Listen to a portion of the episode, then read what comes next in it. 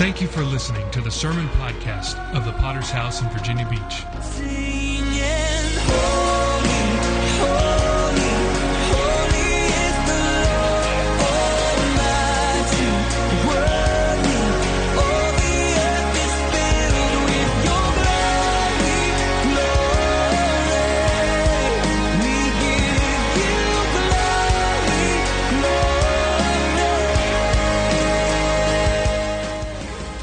Local church with a worldwide vision for winning souls, making disciples, and planting churches.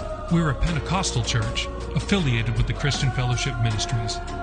We hope you enjoy today's sermon. Your hands, You hold the universe. is to serve the Lord Jesus Christ and to live for Him.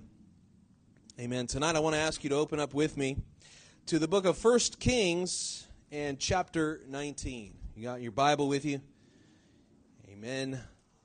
Word of God has power to transform our lives and to give us wisdom for living.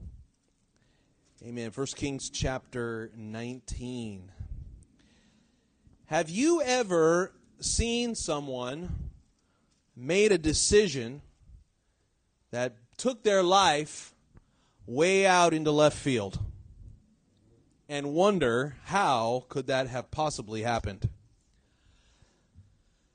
Maybe it was you. Maybe it was someone you knew. But I have seen people who throw away opportunities, throw away destinies, throw away even families, marriages, for what seem to be insignificant things. The reason why, many times, if somebody makes a bad decision, if somebody makes a decision that throws their life into outer space, many times the reason is because that they have been listening to the wrong voices.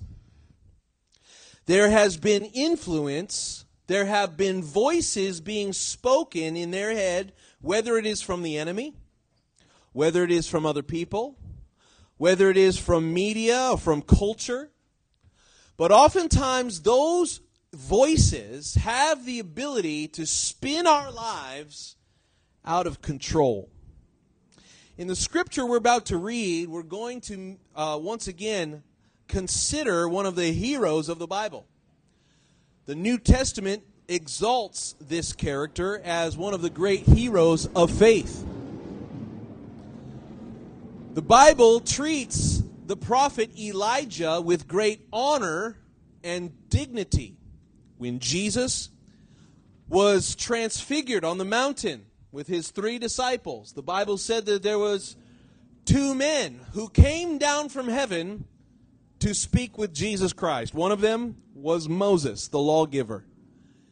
The other was the great prophet that we're going to read about in our scripture, whose name is Elijah. He is one of only two people that we know of in the Bible that was able to go to heaven without tasting death. That sounds pretty good. He is, uh, by all accounts, a great hero of the faith, but the scripture that we're going to read is a moment of great weakness for him. A moment where he makes a decision that spins his life out of orbit and brings us a spiritual darkness over his life and over his ministry. And I want to preach tonight about voices that can cause us to make bad decisions. This is a sermon I've titled The Cave of Awakening. Let's read together in 1 Kings chapter 19. And uh, we're going to read verse 1. Listen to these words Ahab told Jezebel all that Elijah had done. Let me pause for just a moment to remind you all that Elijah had done in the previous chapter. Elijah had had a confrontation with the 400 prophets of Baal and won. You know, when you go toe to toe, one versus 400, and win, that's a pretty good victory, right? Uh, he confronted the prophets of Baal. We know up on the top of Mount Carmel that they cut themselves and they called upon Baal their God, and when Baal didn't show up, Elijah called upon the name of the Lord, and God did show up, didn't he? And God sent down the fire on the altar that Elijah had made. And on that day was very much vindicated and empowered by God. Won a great victory in the last chapter. Elijah is literally and physically on top of a mountain. And then this is what we read immediately after that. Ahab told Jezebel all that Elijah had done, how he had executed all the prophets with the sword. Then Jezebel sent a messenger to Elijah, saying, Let the gods do to me and more also, if I do not make your life as the life of one of them by tomorrow about this time. And when he saw that, he arose and ran for his life. He went to Beersheba, which belongs to Judah, left his servant there. He himself went a day's journey in the wilderness and came and sat down under a broom tree. And he prayed that he might die. And he said, It is enough now, Lord. Take my life, for I am no better than my father's. Did you ever have a pity party? Elijah knew what it meant. Then as he lay and slept under the broom tree, suddenly an angel touched him and said to him, Arise and eat. He looked, and there by his head was a cake baked on coals and a jar of water. So he ate and drank and lay down again. And the angel of the Lord came back a second time, touched him, and said, Arise and eat, because the journey is too great for you. So he arose, ate, and drank, and went in the strength of that food for forty days and forty nights as far as Horeb, the mountain of God. Now listen carefully what happens next. Verse 9. He went into a cave and spent the night in that place, and behold, the word of the Lord came to him. And he said, What are you doing here, Elijah? So he said, I've been very zealous for the Lord God of hosts, for the children of Israel have forsaken your covenant, torn down your altars, and killed your prophets with the sword. I alone am left, and they seek to take my life. Do you see what the voices of intimidation have done to a great man of God? He's isolated, he feels alone. But verse 11, God says to him, Go out and stand on the mountain before the Lord. Behold, the Lord passed by. And a great and strong wind tore into the mountains and broke the rocks in pieces before the Lord. But the Lord was not in the wind. After the wind was an earthquake, but the Lord was not in the earthquake. And after the earthquake, a fire, but the Lord was not in the fire. And after the fire, a still small voice. So it was when Elijah heard it, he wrapped his face in his mantle and went out and stood in the entrance of the cave. Suddenly a voice came to him and said, What are you doing here, Elijah? Let's pray for just a moment. Father, we come by the blood of Jesus. We thank you for your grace and your mercy. Thank you for your word, which has wisdom for how to live, God, and how to deal with the failures and the difficulties of our lives. I'm praying tonight, Lord, that we would listen to the right voices and God, that you would give us a cave of awakening, even here in this place. We thank you for all that you're going to do in Jesus' mighty name. God's people would say, Amen. I want to look firstly with you at the voices of evil. As I've mentioned to you tonight, Elijah is fresh off a victory. He has just won the Super Bowl. He has just won the World Series for God. He has just completed the greatest victory that he has ever seen as a, pro- as a prophet. It is something that we would all aspire to experience. A great victory for God. It's like an outreach where a hundred people got saved and a hundred demons got cast out. It's like uh, it's like a healing crusade where everybody got healed. Blind eyes were opened. Deaf ears were healed. It's a victory. It's like getting the thousand dollar unexpected check in the mailbox immediately at the moment that you needed it. Right? You've uh, hopefully you've lived for God long enough that you've had a few of those amazing testimonies that God provided for you. It was a result of his faith. It was a result of his trust in the Lord, his confidence that God was going to answer by fire on the top of Mount Carmel. And now, this victorious man becomes so disturbed that he runs away and hides under a tree. What could possibly have caused such a man to have such a letdown and a setback? Well, it's none other than Queen Jezebel. Now, tonight I want to talk about this Jezebel spirit for just a moment because Queen Jezebel in the scripture is a representative of a demon spirit that is loose in the earth today. Now, Jezebel is still around and she still speaks to men of God. It's a voice of intimidation. It's a voice of you don't you are not who you think you are, Elijah. It's a voice that cuts down and undermines. It's a voice sometimes that we hear in our own heads. It's the enemy who accuses and says, "Ah, you're not really a good Christian, are you?" Says you're not really worthy of living for God. You couldn't really do anything for him. See, we find this uh, woman, this spirit, at work in these chapters of First Kings when King Ahab turns his heart away from the Lord and marries this wicked pagan queen. Listen to just a few of these things that this pair, Ahab and Jezebel, were responsible for in the scriptures. First of all, we see that they had caused Israel to serve the false god of Baal. This is what led to the confrontation on the mountain Carmel. Some of the uh, what was involved in the worship of Baal included child sacrifice. Yes, did you hear that? They would take babies born in the kingdom of Israel and offer them to Baal on a fire. That's pretty wicked, isn't it? It was because Ahab and Jezebel introduced this religion to the nation of Israel. 1 Kings 18, verse 4 Jezebel massacred the prophets of the Lord, all the men who would speak for God, and she was responsible for their massacre.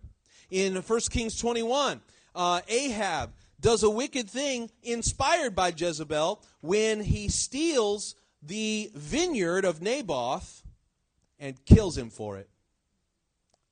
Whose idea was that? Jezebel. We find her name and her spirit at work in the New Testament as well.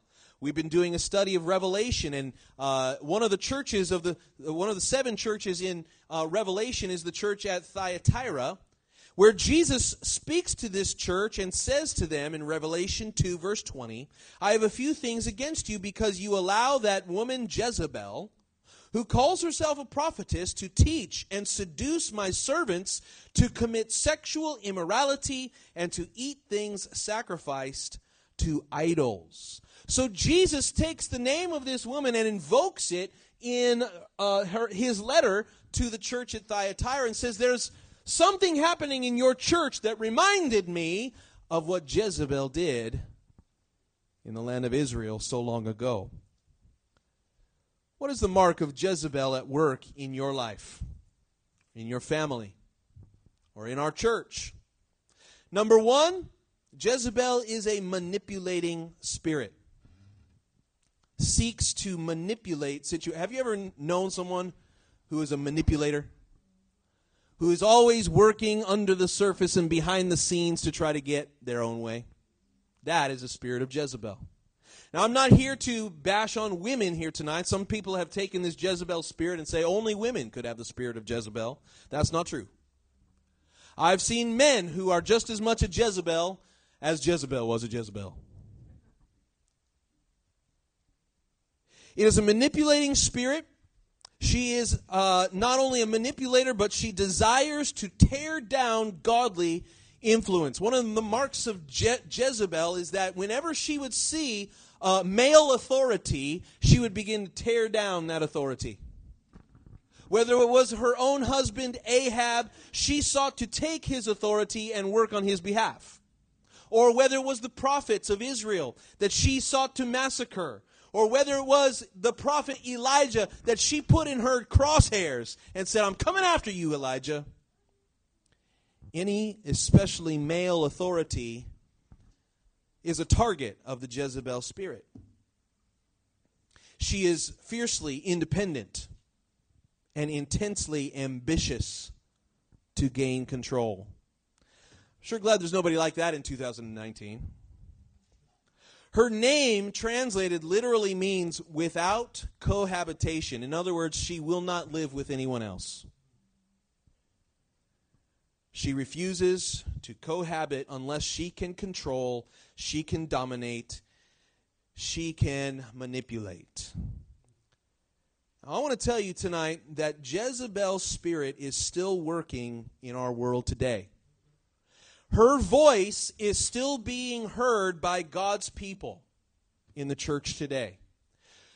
Many times, the voice of Jezebel will come from someone that cares about you. You'll hear her voice. Maybe it comes from your past, uh, an accusation.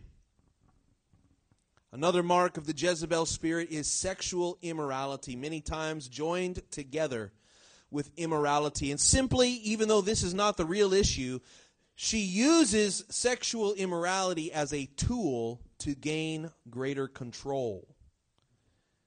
Her enemies are the prophets of God, humility, prayer.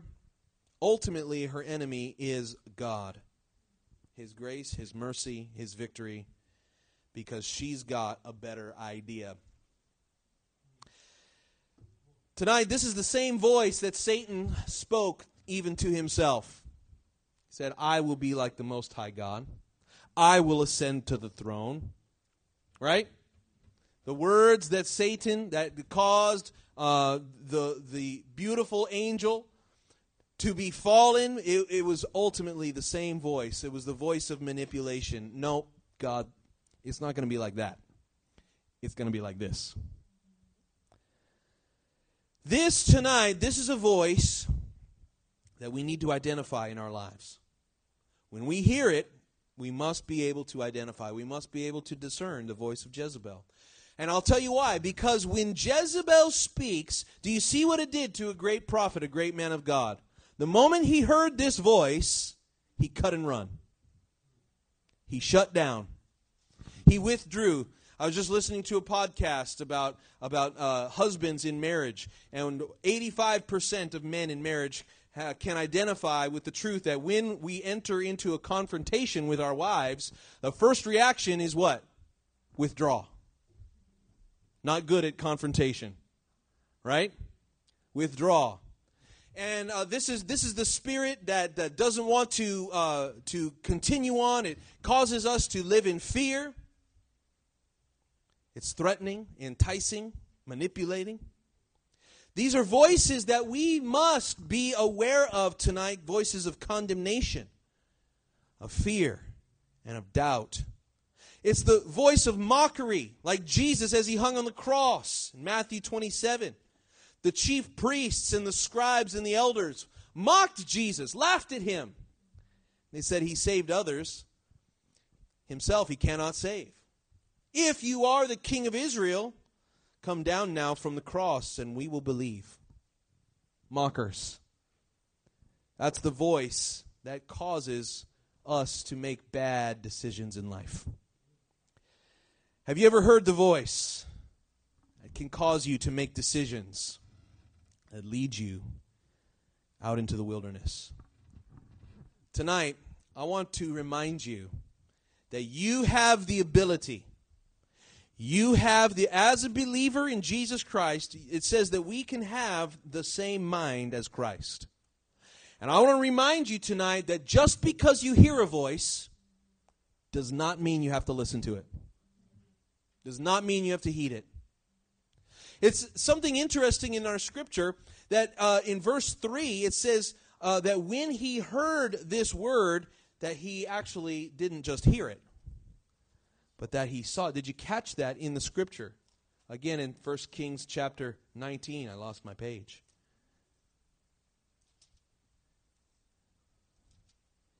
In my Bible, it says, verse 3 And when he saw that, he arose and ran for his life.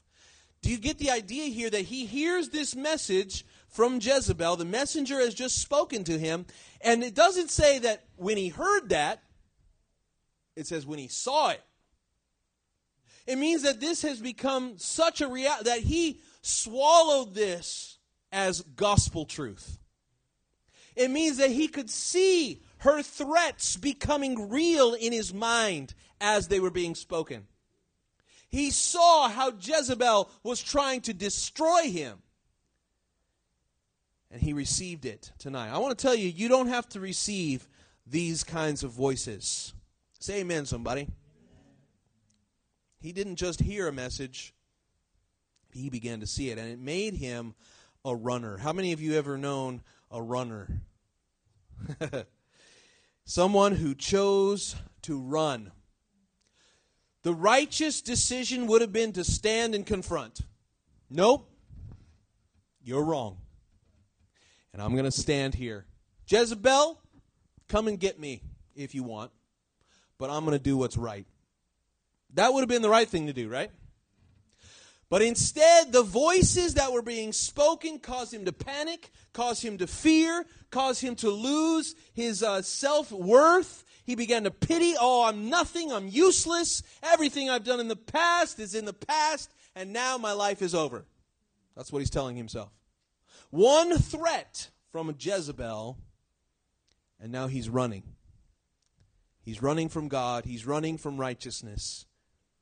We live in a generation of runners afraid of commitment, afraid to do the hard work that it takes to see a thing through, like marriage or like parenting, afraid to stick out in the job for a good promotion. Nah, I'll just get another job. It said, did you notice that when he ran, something else interesting?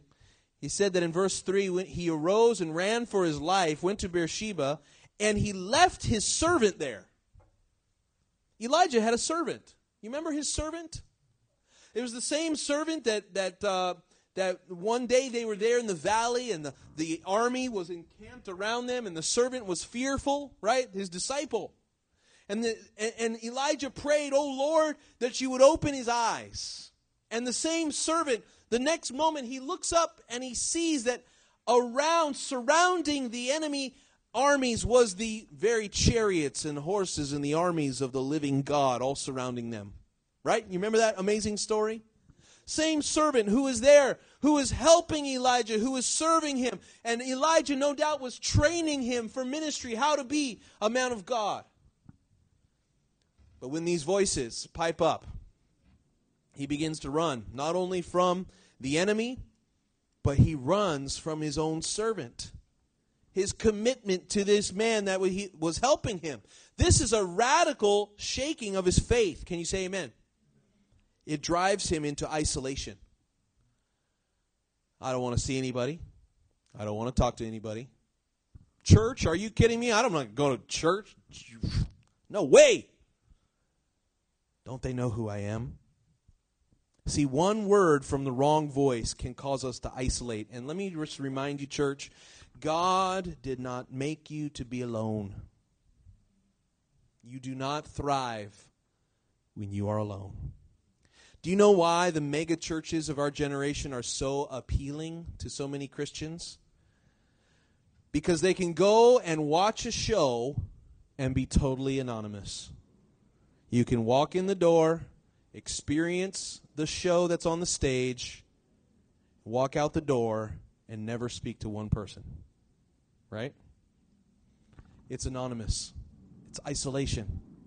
That's why social media is thriving in our because we we look at our a page and say, "Oh, I've got 400 followers, I've got 500 friends." But in reality, we're more isolated than we've ever been. A generation now, the millennial generation growing up and is now digital native. People who are a little bit younger than me have never known what life is like without the internet and without social media. And at the same time, the rates of suicide are skyrocketing. Depression, anger problems, school shootings. Why is all it? It's because of isolation. God did not create us to be alone. But this is where the wrong voices have driven Elijah. It says that he came and he sat under a broom tree. You know what this tells me about Elijah? When he listened to the wrong voice, he no longer had the drive to do something for God. He no longer had a hunger, a passion. He no longer was excited to do something for God. He used to be, man, I'd go up to the top of the mountain, fire would fall. That's exciting. It used to be we'd come to church, man, and we couldn't hardly get you out of here. Pastor be turning off the lights. Pastor, I want to stay longer. Can you preach another sermon, please? Do like the Apostle Paul, he preached till midnight. Now can't even wait. Pastor, I'm only going to listen to two points, not three points tonight. I'm good. Here's the prophet Elijah. He says, Nah, I'm just going to sit here under the tree. I don't need to do anything. Let somebody else do it. Let somebody else give. Let somebody else labor. I'm just going to sit here under a tree. He had been rendered ineffective. This is what this is what the enemy seeks to do to our lives. Can I can I just remind you the the strategy of hell that is against every believer? Right? You remember you got an enemy tonight. Yeah? What is his goal?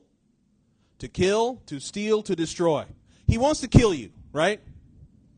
But you know, we got the blood of Jesus, we've been forgiven, we've got the Holy Spirit. So the devil if you're saved and you're right with God, what he would love to do if he can't kill you, you know what he wants to do? He wants to steal your destiny. He wants to destroy your effectiveness. And he'd be just fine with a bunch of Christians sitting there. I'm real excited for Jesus. Pastor, I don't want to do anything. Come on. Right? That's that's where Elijah is. He has lost his heart, his passion. It's a dark and difficult place. 1 Peter 5 8 says, Be sober, be vigilant, because your adversary, the devil, walks about like a roaring lion, seeking whom he may devour. In this moment, Elijah, the great prophet, the one who called fire down, has been devoured by the strategy of hell. And he is paralyzed in darkness, despair, and hopelessness. Listen to his prayer. Some of you might have prayed a prayer like this a time or two. He prayed, It is enough now, Lord. Take my life, for I am no better than my fathers. Yeah, no kidding, Elijah. You have the same faults and same failures as everybody else. But here he has lost hope. You can lose a lot of things in life, but when you lose hope, that's when so many bad things begin to happen. He says, There's no more options for me. I'm out of excuses. This, see, this is where Christians make crazy, crazy decisions. This is where they go back to the clubs, back to the bar, back to the drugs, back to the alcohol, back to the old wicked boyfriend or girlfriend because it seems like all is lost. What's the use? Right? And in the New Testament, how it says that those who have known righteousness and who go back are far worse than when they started? This is how it happens.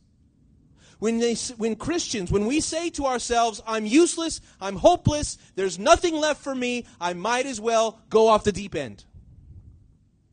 And this is why the bars and the clubs are filled with backsliders today. People who once knew God, once lived for God, but the Jezebel, a voice from the past, has rendered them ineffective and hopeless. Now, I want to talk about the cave of awakening.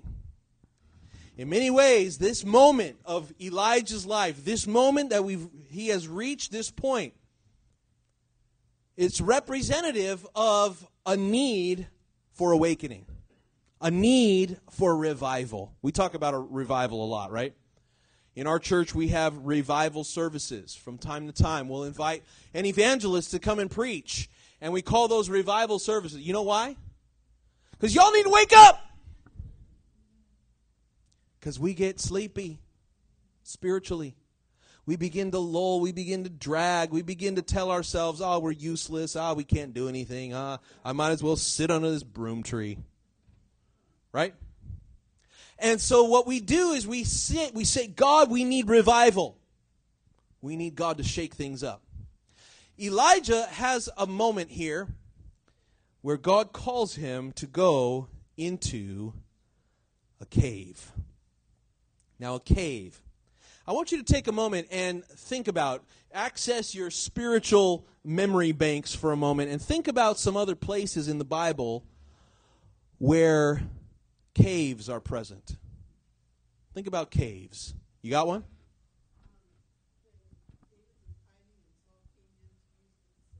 Yep, that was a cave. There was a good result that came out of that cave. Can you think of any others? Yes?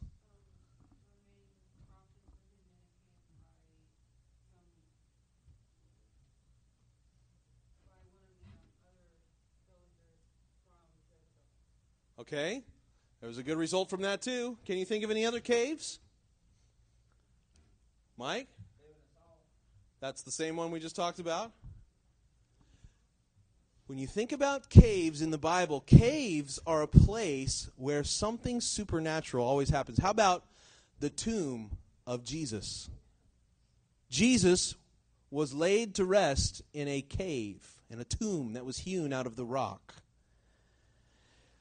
In many ways, the cave is a place of awakening. This is something I learned from my rabbi, Daniel Lapin. Listen in verse 9, 1 Kings chapter 19, verse 9. He went there into a cave and spent the night in that place. And behold, there the word of the Lord came to him, and he said to him, What are you doing here, Elijah? Other caves that we talked about is 1 Samuel 24. That's where David refused to kill Saul and there secured his kingly destiny. In 1 Kings 18, just before this, Obadiah was the one who hid the prophets from Jezebel. And here in 1 Kings 19, where Elijah hides, the, the root word of the Hebrew word for cave, right? Hebrew word for cave is Mayara. Any guesses what that word means? It means to be awakened, to come alive, to be revived. Can I tell you, if you need to get revived tonight, if you want to hear from the Lord, somewhere you're going to have to find yourself alone with God. That's what the cave represents. It's a place where we get alone with God. It's where Jesus spent time up on the mountain with the Lord and was revived in his spirit. Where he could be sequestered from the crowds for a few moments so that he could experience Mayara to be awakened. It is the same symbol of a seed being placed in the ground. Many times, these stories, the men who go into that cave are like that seed, and when they come out, they are thriving like a tree.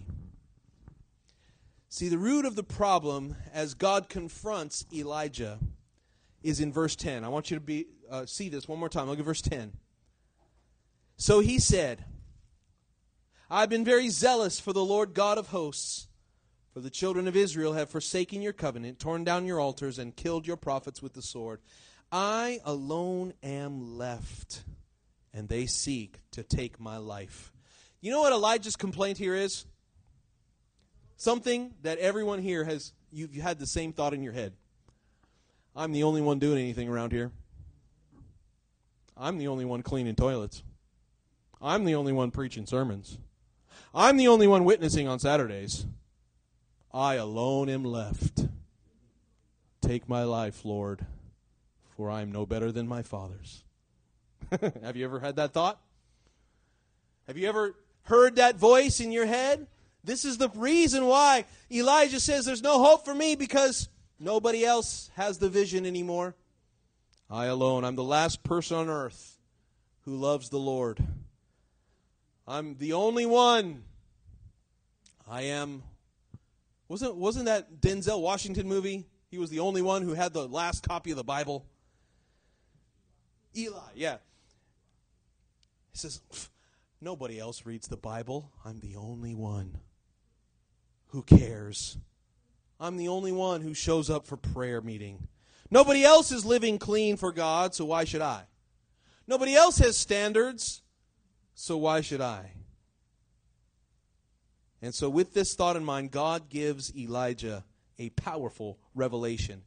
He says, Go out and stand on the mountain before the Lord. The Lord passed by and gave him three revelations, right? First, there was this great strong wind, a wind that was so strong that it began to break the rocks into pieces. Think about that kind of wind that would break rocks into pieces. We're talking hurricane, hurricane force winds that he is witnessing on the side of this mountain. But all of that action, says the Lord, was not in the wind. And after the wind, there was what? An earthquake. And the ground began to shake. And if you've ever experienced an earthquake, you know it's a frightening experience, right? Then it says the Lord was not in the earthquake. And after the earthquake, there was a fire. And many times God is represented in Scripture by a all consuming fire. And perhaps there's a forest fire that passes by right in front of his eyes. But again, the Lord was not in the fire. So all three of these represent big, huge movements, things that we normally would, would associate God's voice with. The thundering on the top of Mount, uh, Mount Moriah, the thundering of, uh, of Moses, and when he comes and the you know finger of God, and all the strong and mighty and flashing and thunder and lightning, scary stuff, right? But then after all of that, there was a still small voice. And do you know why God spoke to Elijah like this? Because Elijah had already seen the big theatrics. He had already experienced the mighty miracles, the fire falling, the altar, the prophets of Baal. He had seen all of that before. What Elijah needed was a whisper. Do you know why God whispers? If I was to begin whispering, and I was begin talking like this, what would it make you do? See that? When I whisper, it makes you lean in. What did you say? What did you say? And the Lord spoke with a still small voice because Elijah needed to lean in again. Lord, I'm not hearing you. Could you say that again one more time? When's the last time you did that with God? When's the last time the Lord began whispering? If you can't hear him tonight, you say, Lord, I want you to shout at me so I can hear you clearly. And God says, No. You need me to whisper because you need to lean in a little closer. See, this is about proximity, isn't it? How far away do you want to be from God when He is passing by in a wind that breaks rocks? You want to go, ah! It's like the children of Israel when they saw Moses coming down the mountain, he was glowing with the power and the presence, and they said, "We don't want to see any of that. That is just way too scary." But when God began to whisper, this is about God wants to be closer. He wants you to lean in and take a step closer. I wonder if there's anybody here tonight. You've been listening to wrong voices. Maybe they're even in your own head at this moment. And God could reveal himself to you with a with a cloud in the sky. He could shout in your ear and wake you up in the middle of the night. But most of the time, you know what God does? I have a word for you. God will whisper. And when Elijah began finally to listen to God, do you know what happened? He finally got himself back into the will of God. He started obeying the Lord. God was able once again to lead him. God was able to tell him, Elijah, you're going to do this, you're going to do this. And he says, Yes, sir, I'm going to do this, and I'm going to do this. Without fear, without questioning, he says, Okay, God, now I can hear your voice through a whisper. Tonight, I want to encourage every person here. Maybe God's not shouting from the rooftop, He's not shouting from the mountaintop like He used to in your life. And the reason is because maybe you've had a few f- spiritual experiences. What God wants most of all is He wants you to lean in a little closer. Would you speak to me, God? See, this happened in the cave of awakening. We've got to find ourselves in the place tonight where we can hear the Lord in a still, small voice. Let's bow our heads, close our eyes. As we bring this service to a close and as God begins to speak to us once again, help us tonight. Oh, we need His presence. We need His grace. We need His mercy tonight. I'm.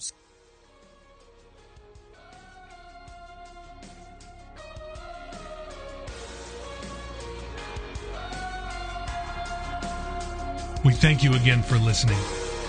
Do you want to receive updates from our church in your inbox? Make sure to sign up at our website, vvph.org. If this message has been a blessing to you, would you consider supporting our ministry with a generous donation? Please visit our website at and scroll down to find the Give button at the bottom of the page. We would be so grateful for your support. Until next time, love God and love people.